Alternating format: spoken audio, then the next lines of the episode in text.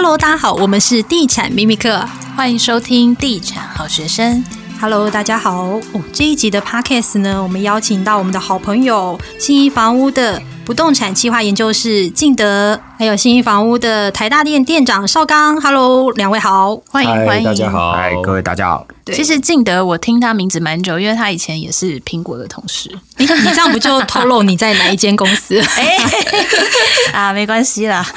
最近苹果很红。对啊，最近新闻蛮多的。对，准备要卖掉了。哎，真的是。好，那这一集的 podcast 呢，因为最近大家都在讨论房地合一税 二点零 要在七月一号上路了。那这次的修法，我们要请专家来帮我们一次说分明，来帮大家整理一个懒人包。好，那房地合一税的话，这一次的话 二点零 大概有几个重点啊，六个重点我们跟大家整理一下。好，那第一个跟民众比较有关的就是短期课重税的部分。好，那两年本来是三十五到四十五，好，那这次延长到五年。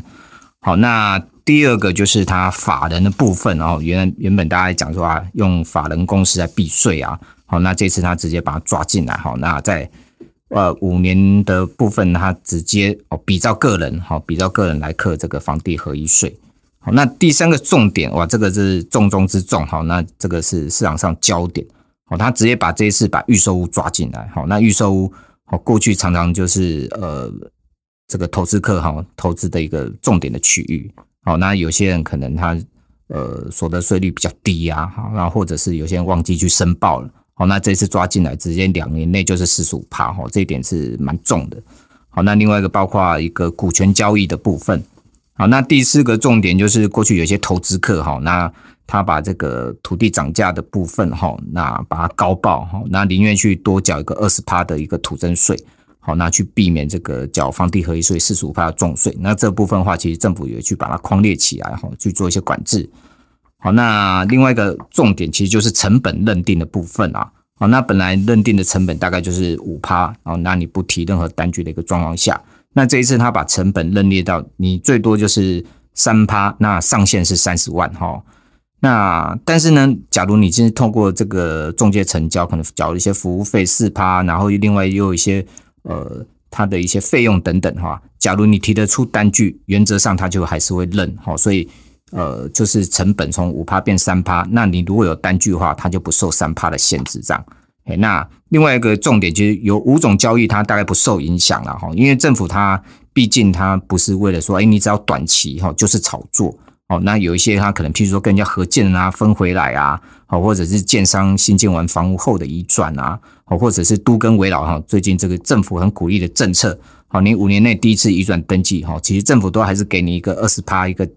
呃，奖励的这个税率啦，哈，因为毕竟你不是说，哎，我就是为了投资炒作的一些行为哈，这个部分其实政府是呃把它避免一个错杀条款啦，好，那另外一个税率 百分之十 就是你自住房地涉及的部分哈，这个本来的哦四百万以下免税，其实这个条件还是在的，好，那我们大概整理这些重点哈，跟各位听众做一些参考。那刚刚有说到说那个四百万的部分，因为还蛮多呃 podcast 的听众，其实他们对于这个六年移转这个部分，其实还蛮不清楚的。有一些人他们会以为是说，呃，一生是不是只能一次？对，那这个专家可以帮我们讲一下吗？呃，针对这个一生一次的这样子的一个限制哈，它大概是存在在这个土地增值税。好，土地增值税它会有一生一次，那你用完了之后呢，你可能就用一生一屋，好，但是它里面还是有一些条件的。那针对房地合一这一块呢，它其实是没有这个呃一生一次的限制的，你只要符合条件，好，你这当然这个条件细项很多啦，坦白说你要呃达成也不是这么容易的哈。那如果你每六年你都可以这个重复的在运用的话，那这个这个这个这一部分是没有问题的。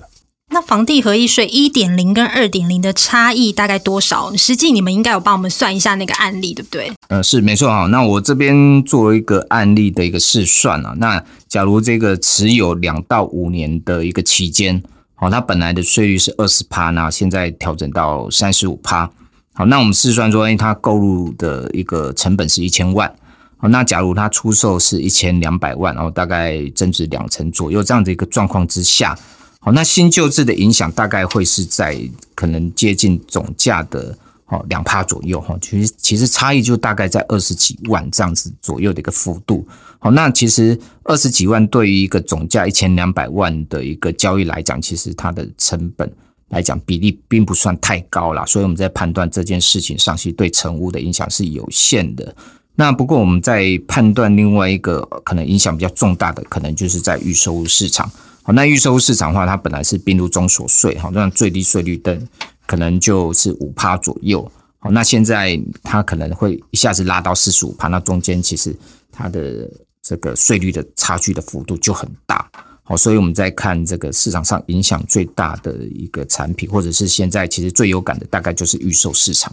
嗯，预售市场其实真的是影响很大，因为过去呃它只会并入在你的综所税，但是现在呢，因为一般预售其实要盖三年，那交屋如果住了两年，其实大家会觉得说五年以上应该税制大概 百分之二十 左右，没想到因为这一波其实政府在房地合一税 二点零 针对预售屋做一个调整，现在要持有八年才能免于 百分之三十五到百分之四十五 的一个税制、欸、嗯，的确是。那大概八年这一块，它可能是一个概算，一个轮廓。嗯、那实际上，它的意思就是说，从你呃跟这个建商买了预售屋之后，到它完工之前的这段时间，也许两年，也许三年，哈，也许不止更多。好，如果它的建案更大的话，它可能这个完工的日期要更久。那这个是算一部分。好，那等到它交屋变成成屋之后，你继续持有，那不好意思，从成屋之后你要归零，重新再计算。哦，所以它不是一定的八年或者是几年加几年啊、哦，它其实给民众的一个观念就是，你在预售时期的这段时间，你算完之后呢，到了成屋之后，你继续持有，你得归零再算一次。所以这个时间有可能超过八年，但也有可能在八年之内哦，看这个盖的时间。但是刚刚有提到说，就是自住要符合哪些条件，可不可以请专家也大概跟大家说明一下，哪一些才算符合自住的条件，可以适用比较低的税率？呃，原则上自住的条件大概就是，呃，你要持有并且涉及，那你当然中间不太能够有一个出租营业的行为啦。或者是出租不要不要那个申报、呃，不行，这风险太高，风险太高，对对。那原则上我们会建议就是连续要涉及，好，不要中间户籍迁出去，就就是会呃对自己比较有保障啦。所以我们刚刚提到说，哎、欸，其实这个四百万的免税优惠其实蛮好的，但相对的它的条件也蛮严格的。嗯，你刚刚有说到说那个成本的认列，是不是连装潢费那个部分都可以认列进去？呃，装潢的费用你要提得出这个。呃，合法的一些单据的来讲话，其实政府它这个部分其实会认的。但是假设你把一些呃额外的费用都灌进去的话，它可能它会把你的一些呃单据拿出来看，然后有些费用它说不定会把它剔除掉。家电可以算吗？家电原则上应该是不太能算的、啊。哦，带着走的、啊，带着走的应该是没有办法算。对，我想问一下，因为我没有委托中介销售过房子，所以我不知道。就是买跟卖的那个中介费是会拿到统一发票吗？还是是会拿到统一发票的？好的，呃，这个部分我来代为回答哈，因为我们公司呢，它是一定会开立发票给消费者的。好，不管你是买方还是卖方，你透过我们信义房屋成交，我们信义房屋都会开立发票，这个部分是绝对没有问题。嗯，好，所以它后续呢，如果你跟我们公司买了房子，你后续要再拿出来卖的话，那那些都可以当做依据的。哦，只要把它留好就可以了。对，哦、基本上你买卖房子的所有单据，尽量都把它留下来。嗯，那像那个装潢的认列是最高有多少门槛呢？有个限制，基本上不能太夸张啦，因为国税局我千万装潢不行吗？国税局也会知道啊，因为他会，他甚至会一条一条去看啦。他会去看，尤其是你太敏感的个案。哦，我想一定是国税局很重点的放大的一个来检视的。嗯，那因为房地合一 二点零 今年一月呃七月一号就要实施了，那其实新制来得很快。那这一波其实影响最大就是要溯及过往到二零一六年。那这一点可以大概跟大家可以介绍一下，这到到底要怎么去认定是二零一六年之后持有的都算是新制吗？欸，因为我们会在意这一点是因为啊，其实上一次的房地合一 二点零 是有落日条款，就是比较宽松的，还有中间有一个过渡期，就这一次不但就是没有这个过渡期，然后它还要往回追，所以可不可以就是跟大家说明一下它这一次是怎么回追？好，那我这边做一个简单说明哈。那整个房地合一的制度大概就是二零一六年一月一号上路。好，那你在二零一六年一月一号之后取得的，原则上你之后卖哦都是房地合一税。那你再记一个时间点七月一号，那在七月一号之前出售的就是 一点零 的旧制，在七月一号以后出售的就是 二点零 的一个新制。所以原则上它会匡列到二零一六年一月一号才买进的人，那你在今年七月一号以前卖就是旧的，那你在七月一号以后卖，不好意思，你就是升级的 二点零 版本。那七月一号以后你就脑袋就不用想 一点零 啦，就直接全面升级 二点零 这样。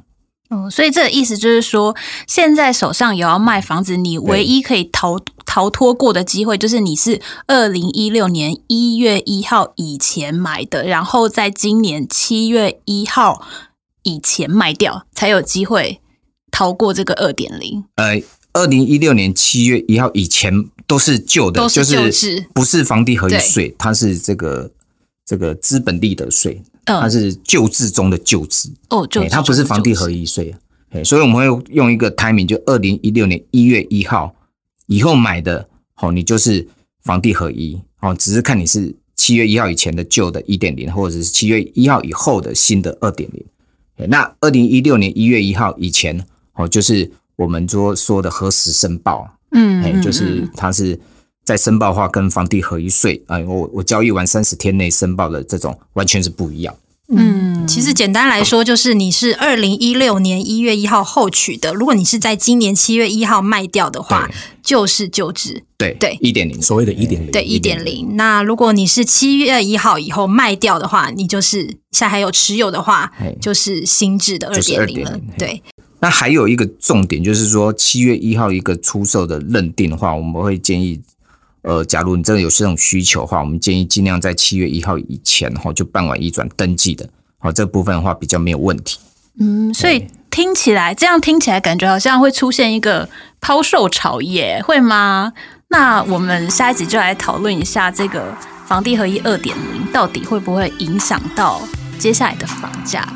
房价会下跌吗？那我们下一集再见咯，拜拜拜拜拜拜。